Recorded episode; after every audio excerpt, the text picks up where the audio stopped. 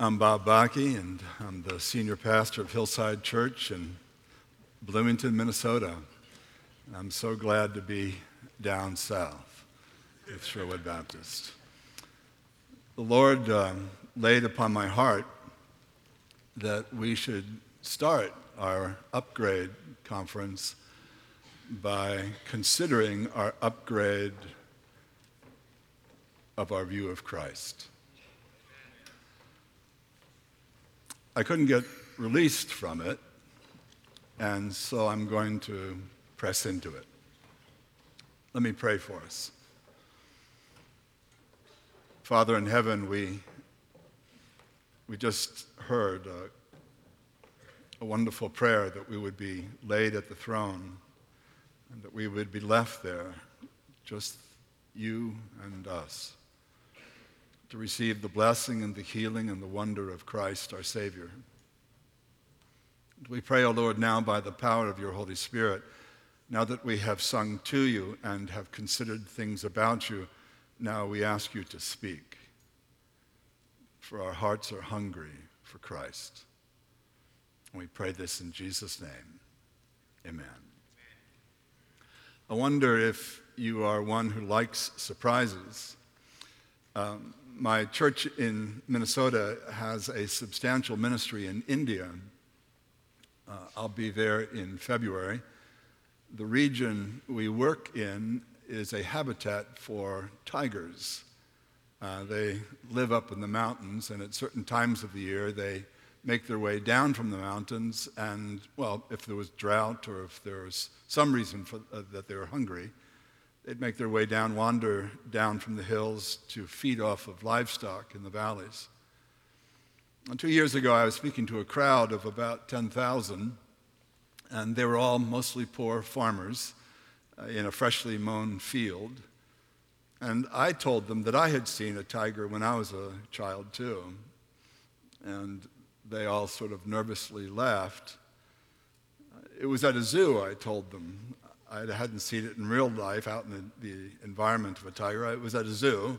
And I remember walking along that path and, well, just coming around a corner, and there it was, this tiger, this just a few yards away from me.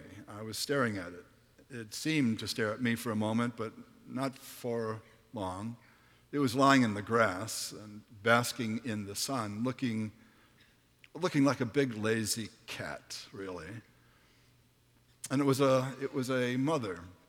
It had a cub with her, and every once in a while she would bat at the cub, and the cub would, would play, and they were looking there, well, just a, as a beautiful couple, and she, an immensely beautiful animal. But after a few moments of playful activity with her cub, with an enormous big yawn, this big cat laid down on its side and was soon asleep. The cub, running out of things to do without her mother's attention, well, she soon followed suit. Now, for me as a little boy, the initial excitement of seeing this animal quickly wore off watching some animal sleep, two animals sleep. This big, lazy, sleeping animal was boring. What do you expect from a tiger that has been raised in a zoo, after all? And you got to know that by the time that she had come to this moment in life, well, she didn't care that humans were watching her. She didn't care that humans were watching just a few feet away. And frankly, I didn't care to look at her much longer either because of the commotion of the screeching monkeys that were in the next cage over and that seemed far more interesting than this beast. Now, three years ago, I was in a very different situation. I was in the Nandurbar region of western Maharashtra when my friend Madan Valvi and I were ministering. Madan is an elder in my church, and he was born in the region, born to a Hindu family, brought to Christ through a Swedish missionary. Nandurbar is a very poor region. No one goes there for tourists, for tourist reasons. Some of the villages there have hardly changed in 500 years. They all have cell phones, by the way, but the villages haven't changed. Now, a young pastor uh, came to Madan and I as we were ministering, and he said he wanted to show us his village. He wanted to show us a small little chapel that he had built, a church. Uh, I, when we got there, it was about the size of, it could hold about 30 people or so. It was, it was really well done, really well built. Well, we traveled to this remote village. And he needed a door, he said, to keep the animals out, like the chickens and the goats, etc. We got to the village, and it was all mud houses, the village's, village was, and it was surrounded, all the village huts were surrounded by intertwined branches that acted like thickets. And they're very, very sturdy, very strong. I was surprised by it. Uh, but we noticed that there was no one else in the village. It felt like a ghost town. And we asked the young pastor about this, and he said that the, the villagers were gone because there were two tigers roaming nearby, having come down out of the mountains, and they had fed off some of the livestock. Well, the fact that two tigers had been spotted nearby was very surprising to us and disconcerting. And when I'm, in, when I'm in India, I take all my cues from my friend Madan what food to eat, what, what path to walk on, where to go, to be careful. Well, I saw Madan's demeanor changed instantly. I don't think he was capable of turning white, but he, it was careful, but he could have been if, uh, if the conditions were correct. He had grown up in the area. And suddenly the thought of two tigers roaming by was not boring at all. And Madan and I looked at each other, and without speaking, we were wondering why this pastor thought it was okay to bring us to this village when he could have just showed us a picture or something. We were not comfortable at all. We never actually saw the tigers, but there was sure a different sense of things when I was there with two tigers nearby, contrasted with the zoo animal I found as a boy. Now, the tigers on the prowl near the villages, they weren't tame. They didn't grow up in a zoo. They weren't domesticated by any means. And because of this, all your senses then instantly are alerted at the thought of even one, one grown tiger nearby, and your mind races to an exit plan, some kind of defense that you could, you could put up. You don't have any weapons, you don't have anything around, but what, what could you do if someone actually, someone, some animal just actually showed up? And every sound, everything that moves, it takes on a, a, a greater importance. Your, your senses are fully alert then. Do you know the tigers can grow to 12 feet in length from nose to the tip of their ta- tail? with paws as large as a human head, with a sprint speed of 50 miles an hour, able to leap 30 feet from a standstill, weighing as much as 500 pounds, and there were two of them. This wasn't just surprising, this was alar- alarming. A few months before our trip, a Christian husband and wife were traveling on a motorcycle in the same district. They were like millions of Hindu or Indian couples riding on their motorcycles, whizzing along. But suddenly a surprise came and really a shock. And with no warning, they were struck by an immense unknown force. And they and their motorcycle went tumbling head over heels, wildly off the road. And a tiger, hiding in the brush along the road, had leapt out of them from the brush as they drove by, and his size and enormous strength threw them to the ground. Not only were they stunned, but they were obviously thinking they were going to die. And the, quick, the, the tiger quickly attacked them again, dragging and then digging his enormous claws deeply into the woman's leg as he pulled her to himself, claws up to five inches long and as sharp as razors. The couple, convinced they were going to die, realized they were saved by a miracle. Because when the tiger initially attacked them, he tried to bite the woman simultaneously as if he would a deer or an antelope he was chasing down. But as he bit at her and missed her, he actually bit the license plate off the back of the, the, the motorcycle. And the license plate was stuck in his jaws between his top teeth and his lower teeth, and he couldn't get it out. And he, while he held the woman down, others from around then started throwing rocks at him and sticks, and the man got up, distracted then by the license plate in his mouth. He then wandered off into the brush. The attack and their survival made the headlines of the local newspapers, and my friend Madan and I interviewed the two of them at one of our meetings. There was nothing boring about this tiger, nothing tame.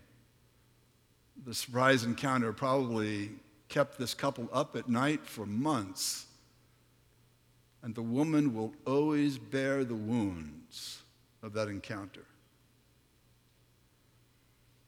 Well, let me ask you a question. If a tiger was on the loose in the hallways of Sherwood Baptist Church this morning,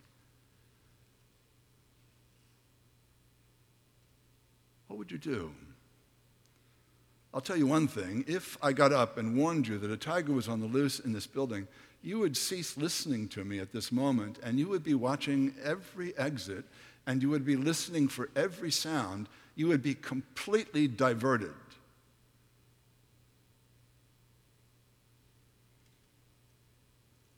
Well, something is on the loose in the halls of this church. And he is not tame. And to ignore him is a far more dangerous proposition than anything you will ever face on earth, whether man or beast or active nature. And how one can slumber in his presence is beyond comprehension.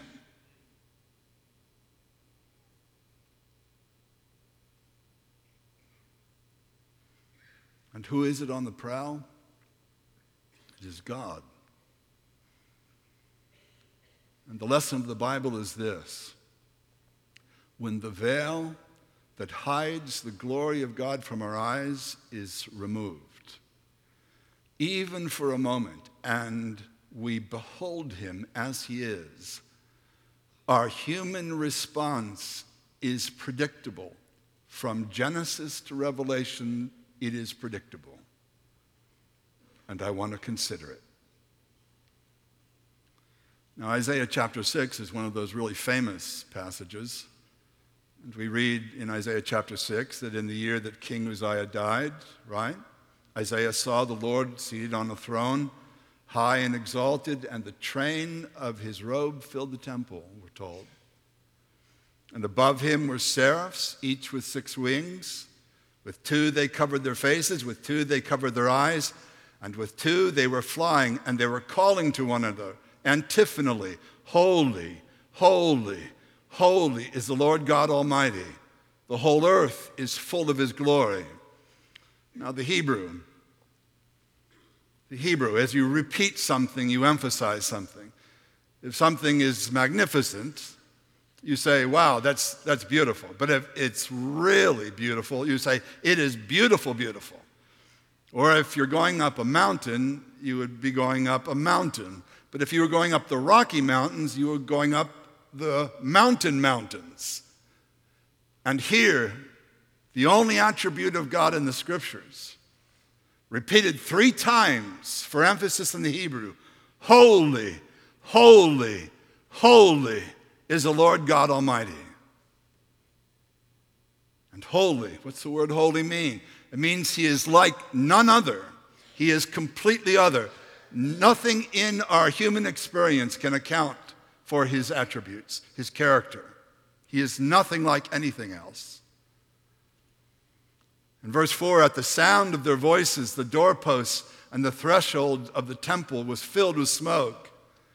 And when Isaiah saw this, Isaiah cursed himself and cried, Woe to me! I am ruined. Literally, I'm destroyed. I'm annihilated.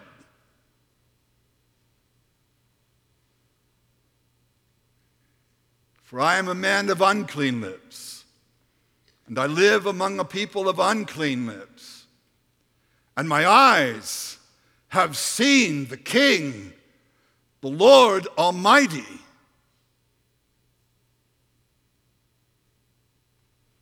Now, I am certain that, like the couple that was attacked by the tiger, I'm certain that Isaiah didn't sleep for weeks. And I am certain that he never escaped and was never healed of the wounds of this encounter. Now, people have a false impression about God. They're shocked when they come face to face with God's glory, even, if, even for a moment because he is not tame, he is not domesticated, and we are guilty of promoting such a God, often in zoos with crosses on them and choirs to sing. As if you walk into a place that is safe to encounter the living and holy God.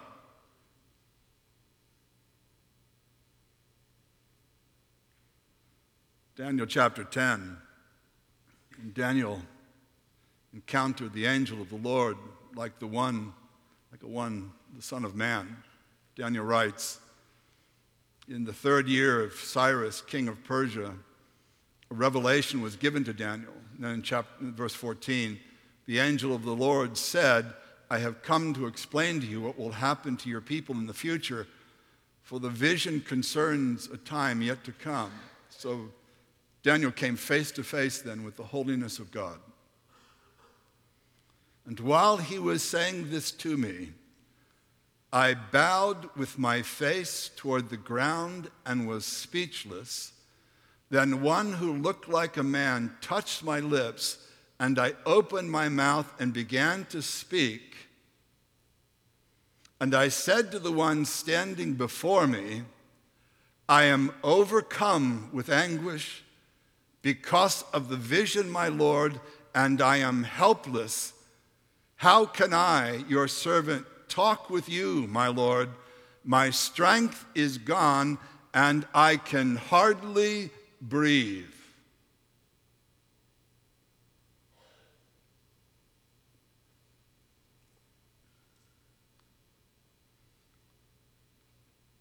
Theologians have come up with a a term to describe what happens when we encounter the holiness of God. Uh, they call it the mysterium tremendum, two Latin words, tremendous mystery. This is what we, this is how we respond when we come into these holy mysteries. It describes the trembling or the quaking of our bodies, the, the thoughts of ruin that passes through our heads and our hearts. Uh, when the person when any person encounters the revelation of God in all of his glory. We, we just simply can't withstand it. R.C. Sproul calls it the trauma of God. The idea of meeting God is so awful, awful, that in the mind of man it becomes dreadful. In fact, uh, Sproul argues that the trauma of God, this dread of God in his full manifest, manifest glory, lies behind the psychological bias of atheists. They, de- they deny the existence of God, but there's a psychological bias to this, he argues. That we are like a person so traumatized by an event when we were a child, for, for example, that we block the memory of this trauma, we block the memory of the persons involved in this trauma. And in this case, in our case with regard to our relationship with God, we have shut out the very thought of God itself.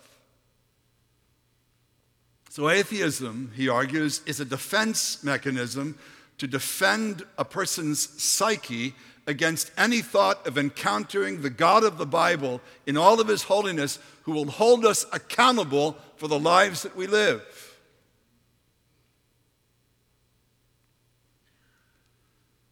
But you might say, what about the New Testament? You're talking about Old Testament stuff. This seems like the God of the Bible, the God of the Old Testament, I should say, the first part of our Bible.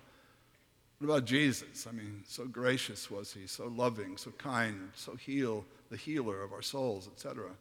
But we find it here too in the New Testament, because our God is the same yesterday, today, and what? Forever. In Mark chapter 4, for example, starting with verse 35, when the evening came, we're told that Jesus said to his disciples, Let's go over to the other side of the lake, the Sea of Gennesaret, the Sea of Galilee. Leaving the crowd behind, they, he'd been preaching all day, they took him along just as he was in the boat. And there were other boats with him, and a furious squall came up, and the waves broke over the boat so that it was nearly swamped. You guys just went through a squall just recently. Wind blowing, trees, rain pouring down like crazy. I'm sure there were occasions when people in that storm, I know down in Florida, they were screaming for help, crying for help wherever they could, wondering where God was in the midst of the storm. Well, Jesus was there, but he was in the stern sleeping on a cushion. So the natural, the natural events surrounding him, well, they, they didn't concern him at all. But the disciples woke him and said, Teacher, don't you care if we drown? So he got up, not in response to the wind and the waves, but in response to the agony of his friends. And he rebuked the wind and the waves Quiet! Be still! And then the wind died down and it was completely calm. And he said to his disciples, Why are you so afraid? Literally, why are you acting like cowards? Do you still have no faith? And they were terrified. Phobon megan. Phobia, mega, mega, phobia. They were really afraid. They were afraid of the wind and the waves. They were terrified of Christ who could command them.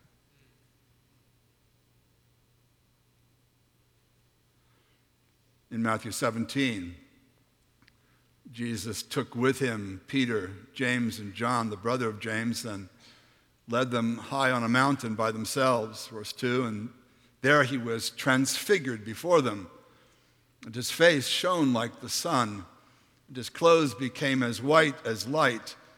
Just then there appeared before them Moses and Elijah talking with Jesus. Verse 5 While he was still speaking, a bright cloud covered them, the glory cloud of God.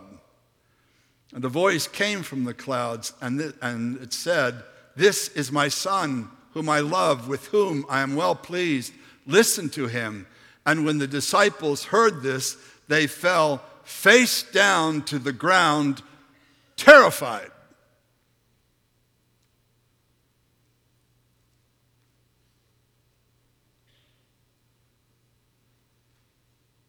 Behold your God.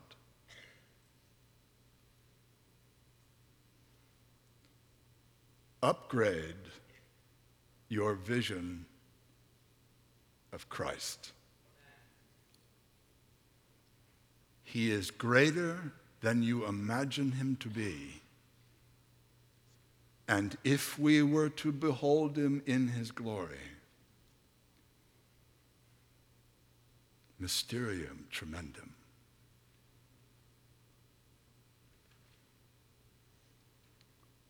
Matthew 27, the crucifixion of Christ. Jesus cried out, remember, in a loud voice at the height of his agony, Eloi, Eloi, lama sabachthani, my God, my God, what? Why have you forsaken me? And then in another loud voice, phone megale, big voice, phone, phone, voice, sound, phone, phonograph, phone, iPhone, right? Phone megale, big voice. He cried, he didn't die with a whimper. He died with a big voice Into thy hands I commend my spirit. And at that moment, we're told, verse 51, the curtain of the temple was torn in two from top to bottom, and the earth shook, and the rocks split, and the tombs broke, broke open, and the bodies of many holy people who had died were raised to life. And they came out of the tombs after Jesus' resurrection and went into the holy city and appeared to many people. And when the centurion and those who, had, who were guarding Jesus saw the earthquake and all that had happened, they were what? Terrified and exclaimed, Surely this is the Son of God.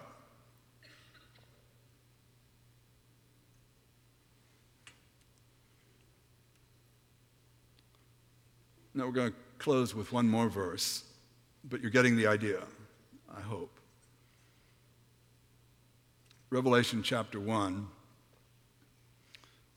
Let me, let me give you just a little context of this. It was at the end of the first century. All the eyewitnesses to the ministry of Jesus were dying, or they were dead. So, those firsthand stories around the campfires at night about the miracles of Jesus and his teaching here or there, somewhere, maybe Jerusalem, etc., those stories were passing away. The apostles had died too, all except for one, we think John. John was the youngest of the apostles, or among the youngest of the apostles. But John, at this time, he's old, he's imprisoned, he's near the end of his life. And many of the churches at the time were experiencing difficulty. They were small, they were, well, in our eyes today, perhaps insignificant.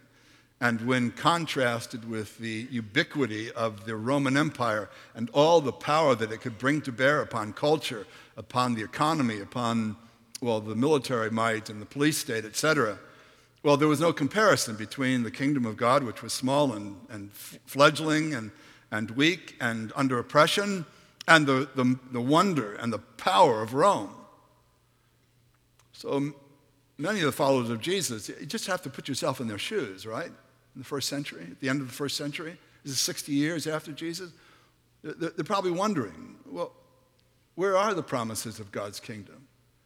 I mean, we've been, we've been at this for a while now. Where are, are those promises? Where, where is the kingdom? And Rome seems more powerful than ever before.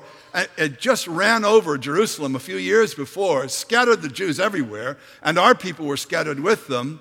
There is no Jerusalem anymore as we have known it. And we are these small little churches scattered everywhere. Where are, where are the promises of Christ? Where is he? Where is he? And why hasn't he come?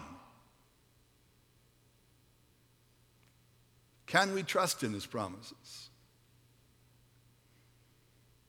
So, before the curtain closes on the apostolic age, the age of the first witnesses of Jesus, Jesus has one final revelation. And it wasn't just a word, but it was a manifestation of his glory. His assurance that all was not lost, but all was held within the palms of his hand. That history was his and belonged to no other. In Revelation chapter 1, verse 9, where we read that I, John, your brother and companion in the suffering and kingdom, and patient endurance that are ours in Jesus was on the island of Patmos because of the word of God and the testimony of Jesus. And on the Lord's day, I was in the Spirit. Most assuredly, he was in prayer. And I heard behind me a loud voice like a trumpet which said, Write on a scroll what you have seen and send it to the seven churches to Ephesus, Smyrna, Pergamum, Thyatira, Sardis, Philadelphia, and Laodicea. Seven churches not too far from where he was imprisoned. And I turned around to see the voice that was speaking to me. And when I turned, I saw seven golden lampstands. And among the lampstands was someone like a son of man, in other words, in human form, dressed in a robe reaching down to his feet, with a golden sash around his chest, and his head and his hair were white like wool, as white as snow, and his eyes were like blazing fire, and his feet like bronze glowing in a furnace, and a voice, his voice, was like the sound of rushing waters. And in his right hand he held seven stars, and out of his mouth came a double edged sword, and his face was like the sun shining in all of its brilliance. And when I saw him, I fell at his feet as though dead.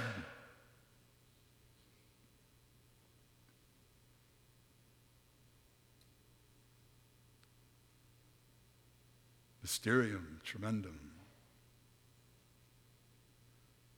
Jesus.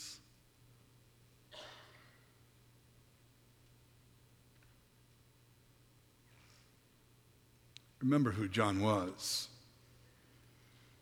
He was with Jesus from the beginning, at the, from the very beginning. He was part of Jesus' inner circle, Peter, James, and John. He was the quote, beloved disciple.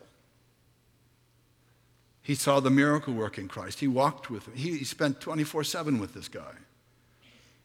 He watched blind, blind men come to sight, lepers cleansed, the raising of the dead.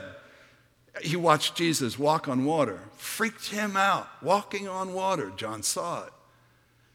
He was there at the transfiguration. He beheld the trial, at least from a distance.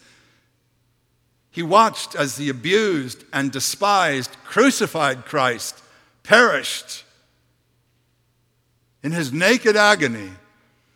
But then he saw and beheld the resurrected Christ, spent days with him. He was one of the first men at the tomb, the first one to the tomb, not the first one in, the second one in. He saw the resurrected Christ. He probably witnessed James trying to stick his hands in Jesus' side. And not only that, he saw the ascended Christ as clouds enveloped Christ in glory and received him into heaven. But when John saw the glorified Christ, it was more than he could bear.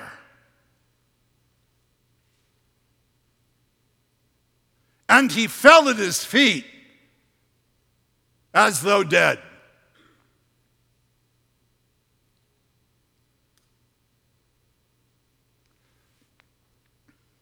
I'd say we're in need for an upgrade of our view of Christ, don't you?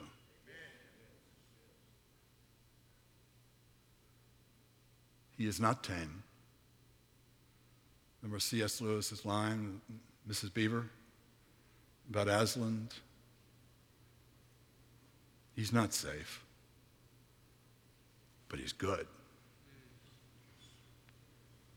But you see, you cannot understand grace unmerited mercy and the tremendous privilege it is your, that is yours in Christ Jesus, if you were to believe.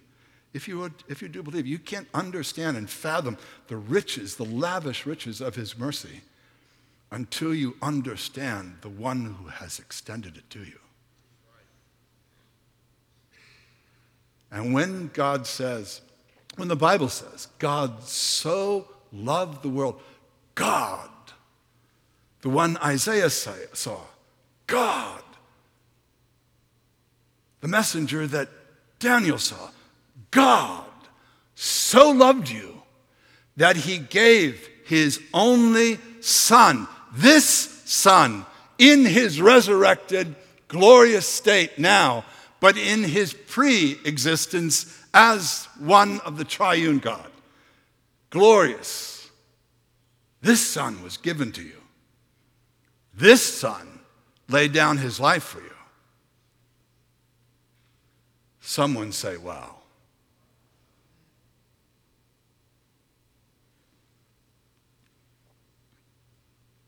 But Jesus doesn't leave John in a coma, does he? Jesus placed his right hand on John and said, Do not be afraid. I am the first and the last. I am the living one. I was dead, and behold, I am alive forever and ever. And I hold the keys of death and Hades.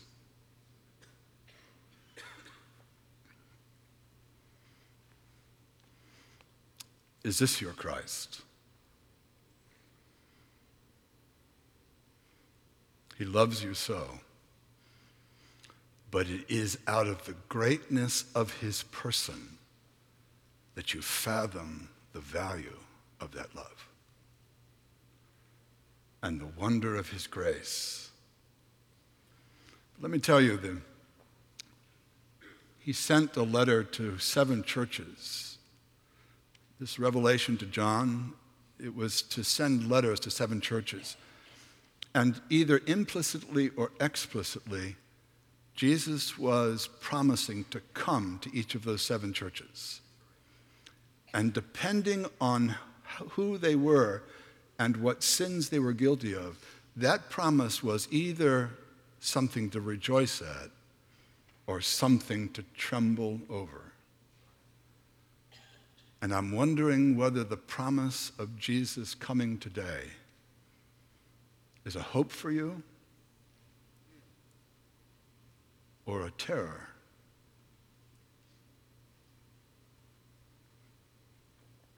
And it can be resolved today. Mysterium tremendum. In the presence of a great and glorious God, we cannot stay upright and we lose our strength. In fact, we can't even raise our head unless He bids us to. But in grace, He does. I'm wondering if you could join me on my knees before this glorious one.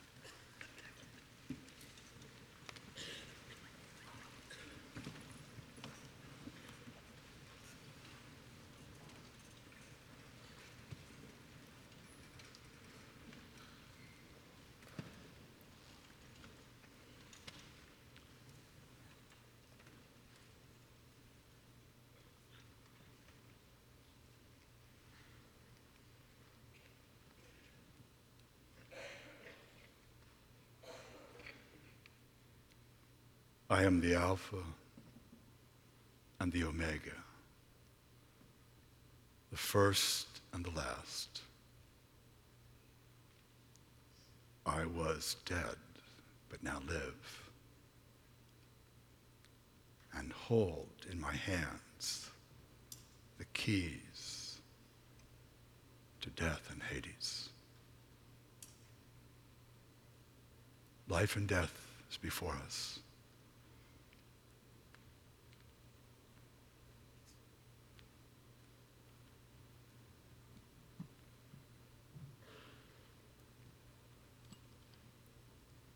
This one you worship as Christ. He is not tame. He is not safe. He is holy and righteous and good. And he loves you.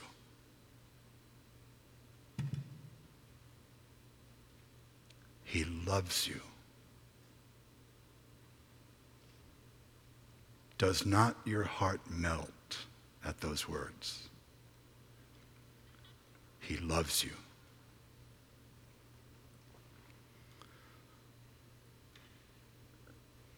When Christ or God the Father manifests himself, sin is exposed instantly, weakness. What does he expose to you in this hour? What stands between you and this wondrous Christ? Nothing needs to stand there. Can you sense his hand upon you? Do not be afraid, even as you are afraid.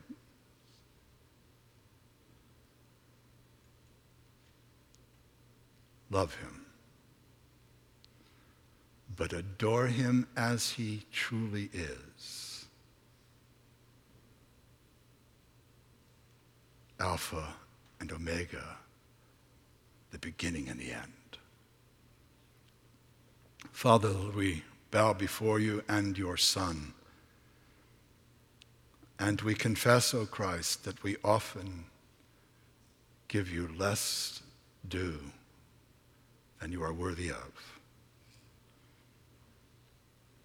And Lord, I pray that in this audience this morning, in this worship center this morning, you will resolve the faith of those who, whose faith is lacking, and you will transform those who have avoided you for years, but they can avoid you no longer. For if they do not deal with you now, they will see you one day as the eastern sky breaks and every eye behold you. And I pray this in the name of the Father and the Son and the Holy Spirit. Amen.